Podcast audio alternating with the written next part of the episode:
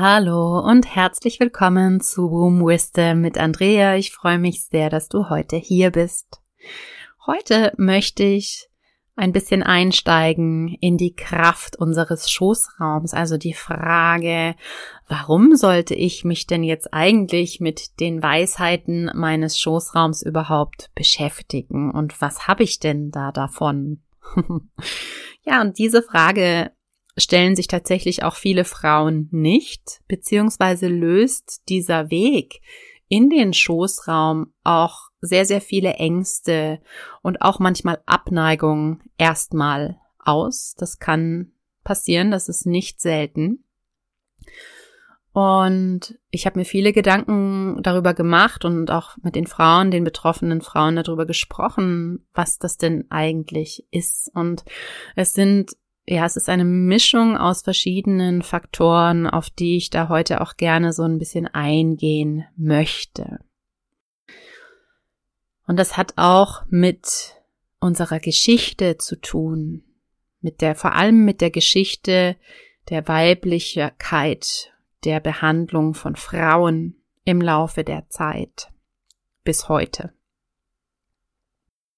Das heißt, wenn wir jetzt mal zurückgehen in die Zeit, ja, wo wir sagen, da, da begann auch Schamanismus, also von, man sagt ja von mindestens 50.000 Jahren, es ist die älteste Heilform sozusagen, die wir heute noch kennen. Dann geht der zurück in die sogenannte Jungsteinzeit und noch weiter. Und aus heutiger Sicht lebten die Menschen damals überwiegend im Matriarchat, also entgegengesetzt dem Patriarchat, in dem wir heute noch leben, waren dort Frauen auch Leiterinnen der Gemeinschaften. Sie wurden gehört, sie waren sehr wichtig, sie galten als sehr stark und sie hatten eine besondere Macht. Und diese Macht und diese Kraft, Macht meine ich nicht negativ, das hat mittlerweile manchmal so einen negativen Touch, aber Macht bedeutet einfach eine starke Kraft dass man etwas, Frau etwas bewegen kann. Und ähm, die, so eine ganz spezielle Kraft wurde den Frauen zugeschrieben.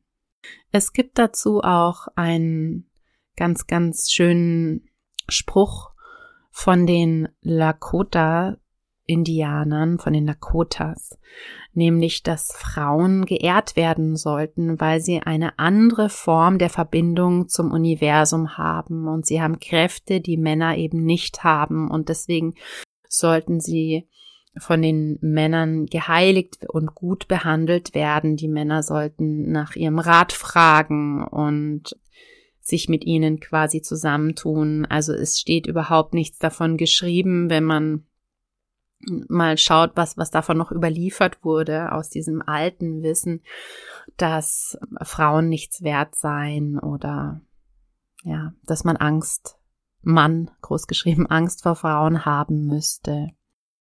Was ganz interessant ist, finde ich, wenn wir jetzt mal schauen, wie wurde denn Weiblichkeit, weibliche Sexualität, das weibliche Fortpflanzungssystem an sich und auch die, der Schoßraum behandelt, dann läuft das fast immer parallel auch mit der Behandlung und der, mit dem Umgang des Menschen mit der Erde. Soll heißen, die Erde ist uns nicht mehr viel wert. Wir nehmen, ohne zu geben. Wir laden unseren Müll darin ab und sie ist nicht heilig. Wir sind nicht mehr angebunden an die Zyklen des Lebens. Wir verstehen uns nicht mehr als Teil der Erde. Und so fühlen wir als Frauen uns häufig auch nicht mehr verbunden mit unseren inneren Zyklen und auch mit den äußeren Zyklen und auch nicht verbunden mit unserem Unterleib. Also häufig spüren wir da nichts, also Taubheit oder ganz klar und eindeutig wahrnehmbare Blockaden große Unsicherheit und vielleicht auch Abneigung und Ängste. Ich kenne das selber. Ich hatte nie Probleme, meine Sexualität auszuleben und habe das auch wirklich gemacht und genossen. Und nach der Geburt von der Hanna, die eben traumatisch war, das war ganz komisch. Das war, als würde mich jemand beobachten und mir quasi eintrichtern wollen, du kannst doch jetzt keinen Sex haben, wenn da ein kleines Baby nebenan liegt oder neben dir auch teilweise im selben Raum ist.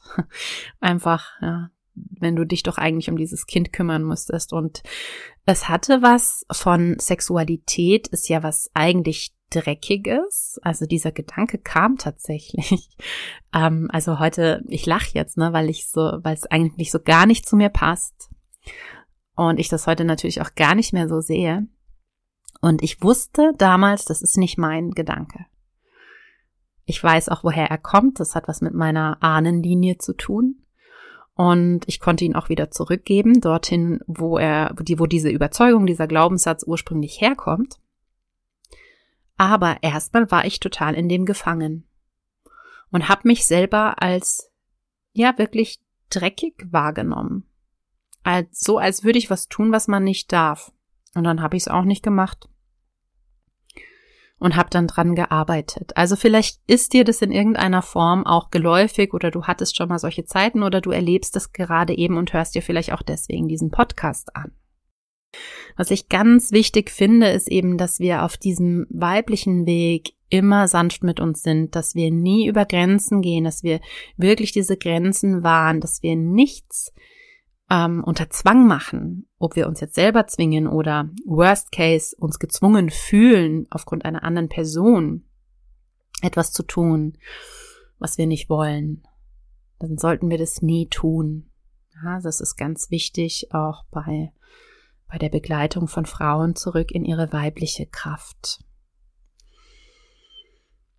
Also wir waren als Frauen extrem verbunden früher, unsere Vorfahrinnen waren extrem verbunden mit den Zyklen der Erde, denn das, was wir in den Zyklen der Erde beobachten konnten, dieses Geborenwerden im Dunkeln, dieses Erwachen, Entstehen und dann ins Licht treten, dieses äh, Leben, ja, diese Fülle, dieses Erblühen, in die volle Kraft kommen und dann aber auch langsam wieder absterben, älter werden, loslassen, sterben und dann wirklich eigentlich durch den Tod auch wieder ähm, die Möglichkeit haben, dass daraus Neues entsteht. Das entsteht ja Monat für Monat, letztlich passiert Monat für Monat in unserem Schoßraum, wenn wir unsere Menstruation haben. Und die Lehre der Native Americans, der Ureinwohner Amerikas, ist auch diejenige, dass du, wenn du in die Menarche trittst, dass du dann Zugang zu dieser besonderen Kraft bekommst. Im Laufe deines Lebens als Frau lernst du mit dieser Kraft umzugehen, so dass du dann, wenn du in der Menopause angekommen bist, in deiner Kraft stehst. Also es war ein ganz anderes Bild, was wir damals, was unsere Vorfahrinnen damals hatten. Und das ist das, was, wo wir wieder hinwollen diesen Ruf habe ich ganz deutlich gespürt, dass es da dieses heile, kraftvolle Feld irgendwie in mir gibt, wo ich nach Hause komme. Und das ist es für viele Frauen, ein Nachhausekommen. Die Gebärmutter ist unser erstes Zuhause. Jeder Mensch kommt aus einer Gebärmutter. Und es ist die Höhle, es ist der Schutz, es ist die Wärme, es ist auch die Dunkelheit, es ist eine Geborgenheit in dieser Dunkelheit und wir werden dort geprägt und wir haben dort die ersten Erfahrungen, die wir sammeln können. Und ich finde das manchmal ganz berührend, wenn ich beobachte, wie wir uns auch manchmal dann unsere Höhlen so schaffen, nachdem wir die Gebärmutter verlassen haben. Kinder, die Höhlen bauen. Ich durfte einmal in einem Mondzelt übernachten innerhalb meiner Ausbildung zur Frauenheilkraft bei Sonja Emilia Rainbow. Das ist für menstruierende Frauen, also für die Frauen in der Mondzeit gedacht. Das ist eigentlich die, eine ursprüngliche Schwitzhütte sozusagen. ähm, eine Mondhütte, die nur für Frauen da war. Daraus entstanden später dann die Schwitzhütten, die eigentlich nur für Männer waren und auch eigentlich zu Hause heiß sind für uns Frauen. Und diese Mondhütte, die ist auch ein bisschen anders gebaut, die sieht so ein bisschen mehr aus wie ein Ei. Und ja, da, da darf man dann zur Zeit der, der Mondzeit, zur Zeit der Blutung, durfte ich dann da übernachten und habe da auch einen Traum geschenkt bekommen, sozusagen. Ähm, ja, es war fast wie so eine neue Initiierung, wo ich altes Gehen und so in, neuen, in eine neue Ebene einfach reintreten durfte. Das klingt jetzt vielleicht komisch, es ist immer wichtig, dass man auch diese, diese solche Seelenreisen oder so nicht so, so stark mit Worten dann schildert und verbreitet, weil man sonst ja ihre Wirkung schwächt. Aber das war für mich wirklich wie ein Zuhause, nach Hause kommen in den Schoßraum, in dem Fall der Mutter Erde, sagt man ja. Aber wir, die, dieser Schoßraum der Mutter Erde war und ist ganz eng verbunden mit deinem weiblichen Schoßraum. Und es sind die gleichen Kräfte, die dort wirken. Und aus dieser alten Zeit, aus diesen alten Lehren wissen wir eben heute, dass die ganzen Emotionen, die ganzen Erlebnisse, die, auch der Schmerz, aber auch die Freude in unserem Schoßraum gespeichert ist. Und dass das auch der Grund sein kann als Frau, warum bestimmte Themen sich immer wieder zeigen, auch wenn du die vielleicht mit deinem Geiste schon hundertmal bearbeitet hast dann kommen die manchmal immer wieder und wollen angesehen werden auf eine andere Art und Weise. Und das kann eben sein, dass du da was festhältst in deinem Schoßraum, was vielleicht gar nicht zu dir gehört, was man dann eben auch wieder auflösen und gehen lassen kann. Mithilfe dieser, dieses alten Wissens. Und ob man das mit Seelenreisen macht oder mit Pflanzen oder mit bestimmter Energiearbeit ähm, oder auch mit Klang, das sei jetzt dahingestellt. dass da gibt's viele unterschiedliche Möglichkeiten. So, daher kommen wir eigentlich. Also das ist so das Urwissen um die Gebärmutter sozusagen. Die Blutung ist eine monatliche Reinigung, nicht nur körperlich, sondern auch psychisch und emotional. Und das merken wir ja auch häufig, wenn wir da loslassen, wenn wir in dieser Phase sind, dass wir sehr emotional und sensibel sind. Und es ist eine heilige Zeit, in der Frauen sich zurückgezogen haben früher, um mit den anderen Frauen, die auch in dieser Zeit waren, gemeinsam zu bluten.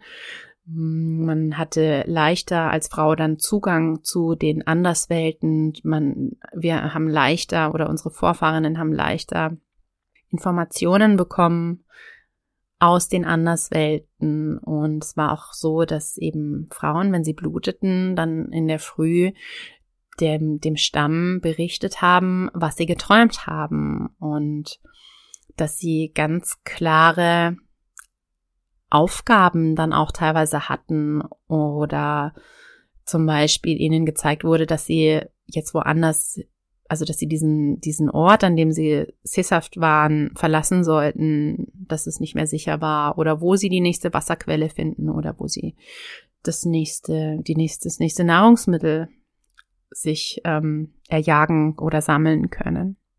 Also das war wirklich hoch angesehen und wirklich wichtig auch für den Stamm, nicht nur weil die Frauen natürlich dann auch die Nachkommen ähm, geboren haben und dafür gesorgt haben, dass der Stamm weiterhin existiert, sondern auch aufgrund dieser Verbindung zum Universum und zu den Zyklen und diese, man sagt, dieser Träumerinnenkraft, die wir Frauen über unseren Schoßraum haben. Also diese Verbindung und diese, diese Möglichkeit oder diese Fähigkeit, Informationen aus anderen Welten sozusagen zu bekommen.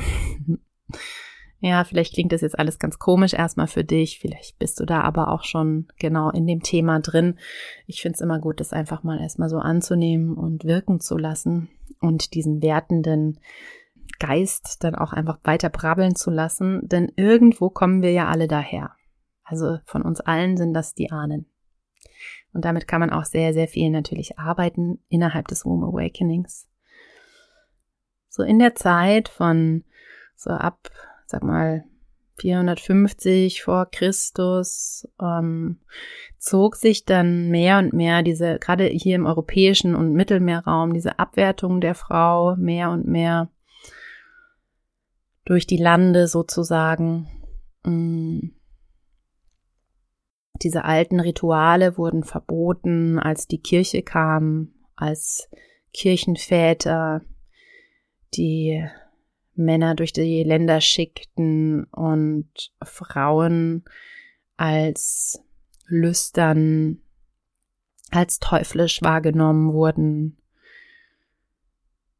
dem Mann untergeben und auch Frauen quasi, ja, dass sie quasi anfällig wären für, für Geschlechtsverkehr auch mit dem Teufel zum Beispiel. Also da kennst du vielleicht auch diese Geschichte von den Hexenprozessen,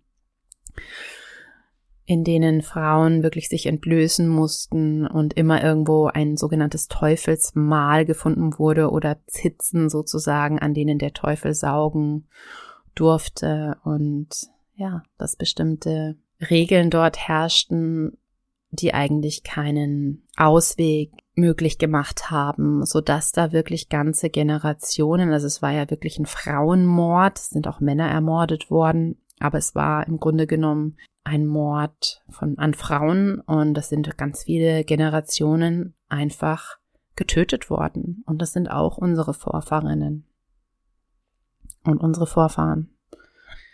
Und trotzdem bist du hier, also hat sich da dieses, die Weiblichkeit und die Stärke doch durch, durchgesetzt weiterhin, sonst wären wir ja irgendwie gar nicht mehr hier.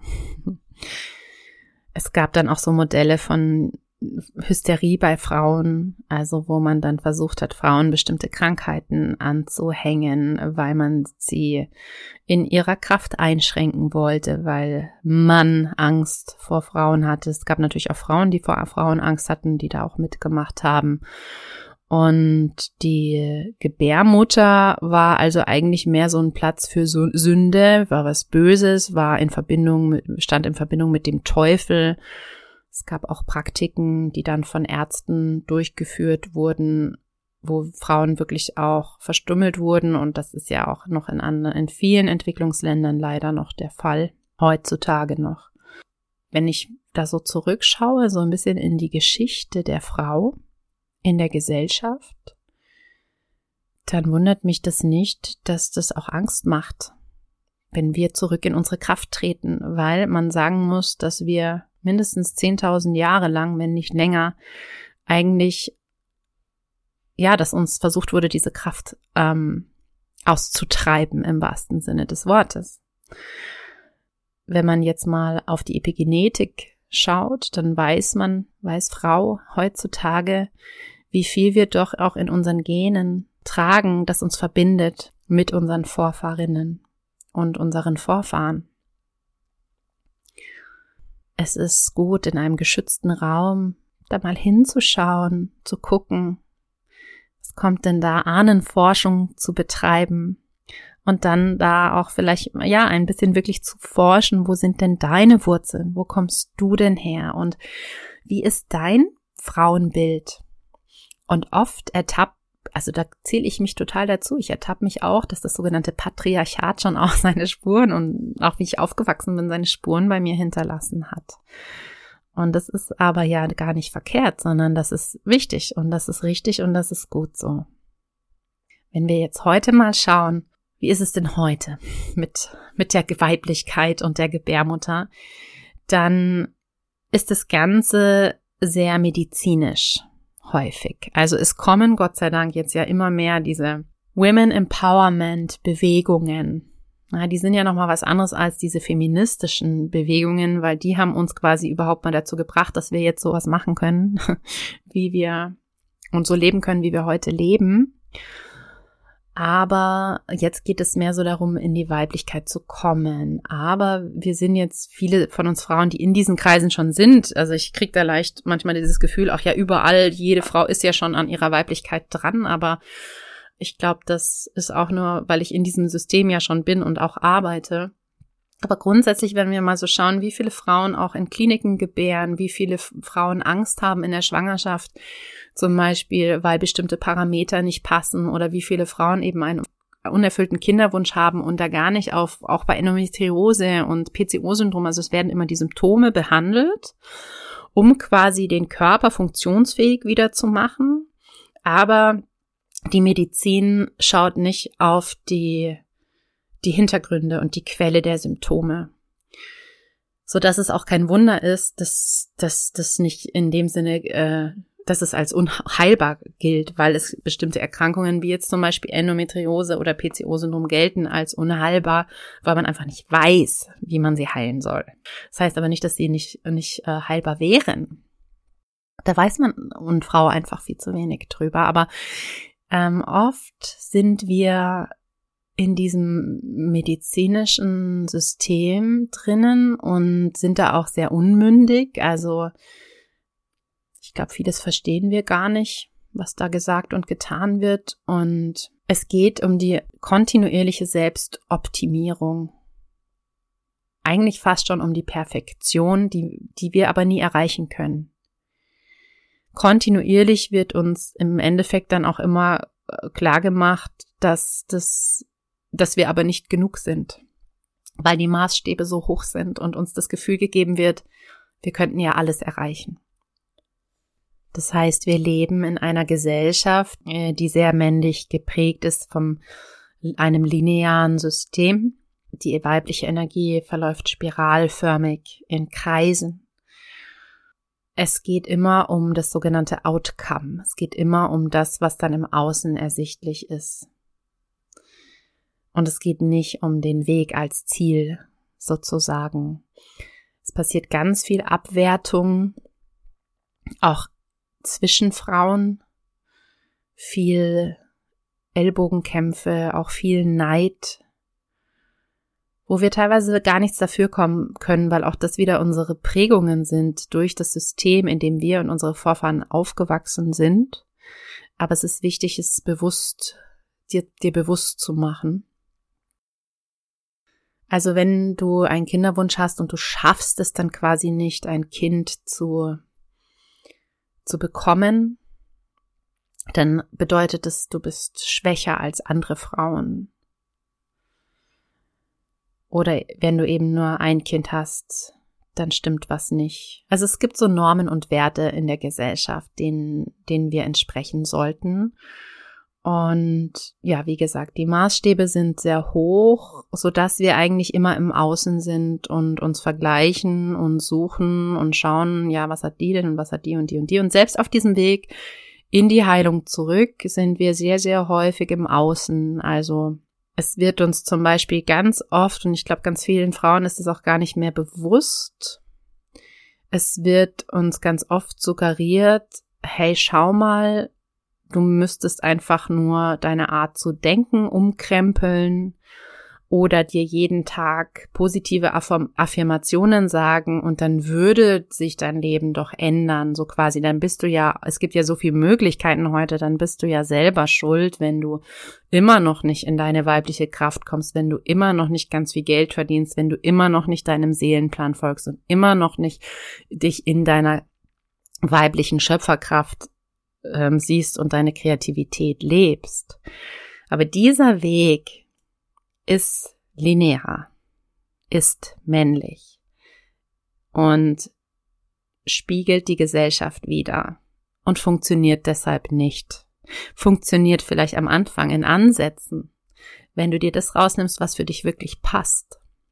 Aber im Grunde genommen, wenn wir jetzt nochmal zurückschauen, ja, ist es denn jetzt da so mit dieser Träumerinnenkraft und was haben wir denn eigentlich für so eine Urkraft im Schoßraum? Diese, was bedeutet denn Schöpferinnenkraft? Ja, das bedeutet, dass wir von innen heraus etwas kreieren, uns selber neu kreieren können, aber von innen heraus, aus der Dunkelheit heraus, indem wir einen Samen setzen und den nähren und uns kümmern, verbunden sind mit den Zyklen der Erde und im Gleichgewicht sind mit all dem Lebendigen, das uns umgibt. Und es ist ein Weg des Seins und nicht des Tuns. Es ist ein Weg der Stille und der Langsamkeit. Und das ist oft so schwierig. Das war für mich auch so schwierig. Ich bin so eine ganz flotte und schnelle, ja, immer viel zu schnell für mich selber manchmal, aber auch manchmal für andere Leute. Wenn ich dann, ich rede zum Beispiel auch manchmal ganz schnell einerseits weiß ich noch, war das für mich so wohltuend, als ich dann in dieses Womb Awakening und in die Frauenheilkraftausbildung und diese schamanische grundsätzlich gegangen bin, weil ja jede Seelenreise mich zur Ruhe und zum Fokus gezwungen hat und mich rausgezogen hat, letztlich auch aus diesem Hamsterrad.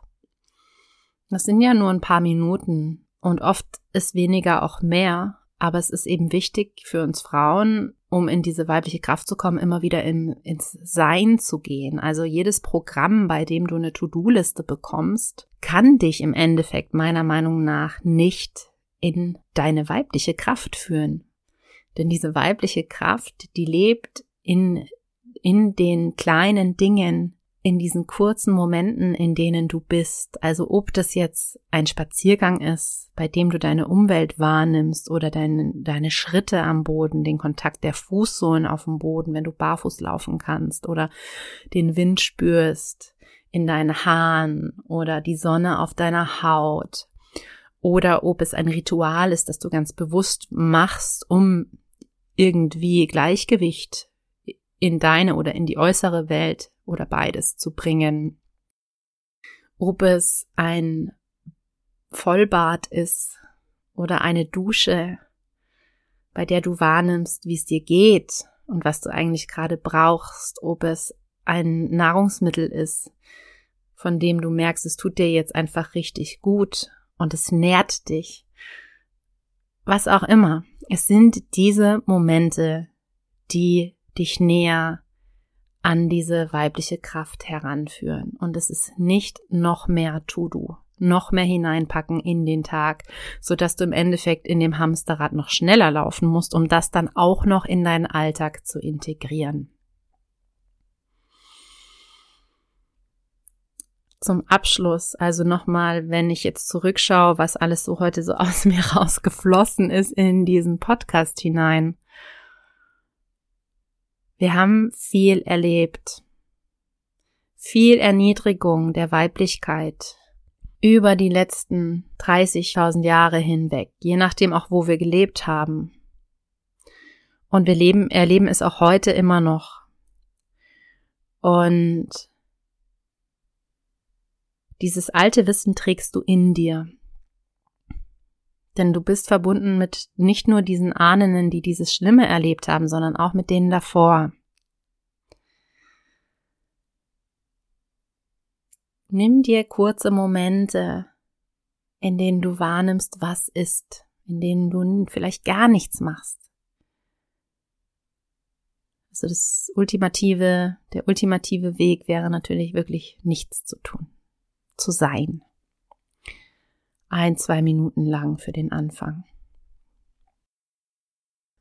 Und sei gut zu dir und mit dir, geduldig